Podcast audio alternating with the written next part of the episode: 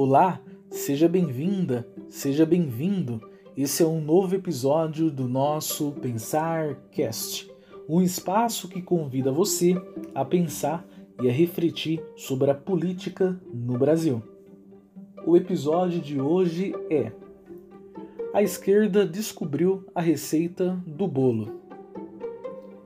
Eles expandiram seus palanques, saíram dos pátios das universidades e sindicatos para entrar na bola da vez, a internet, a protagonista do capitalismo no século XXI.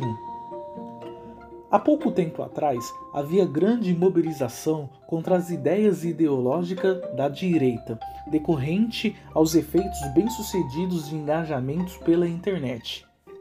Eram enxurradas de críticas e até acusações de uso de robôs e até supostas milícias digitais líderes de esquerda aprendeu direitinho a receita do bolo. O lado virou, pois quando favorece Haddad e seus aliados, essa supostas conspiração do lado deles não existe. Nova visão. A prova disso é o pessoal de Guilherme Bolos, uma espécie de PT superturbinado. O pessoal já entendeu esse século XXI ao contrário de Lula, que ainda insiste em acreditar que arrastará multidões pelas ruas, como era no passado. Dizem que em troca ganhou até pão com mortandela.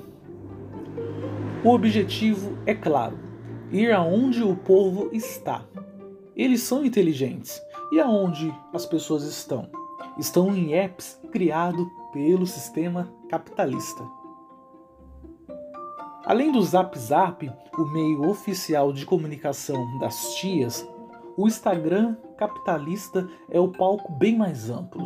Os comícios normalmente é patrocinado por intelectuais cheios da razão, apoiado por pessoas incoerentes e alguns artistas contra Bolsonaro.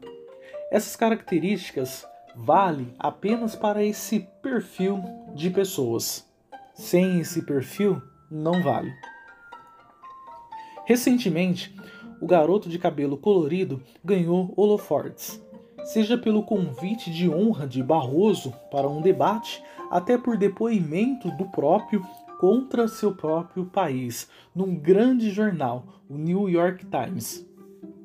A esquerda já acordou e já sacou como o jogo do século XXI funciona.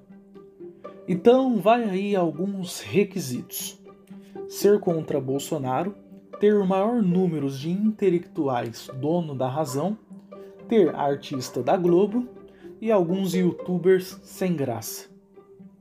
A cereja do bolo é postar nas redes sociais.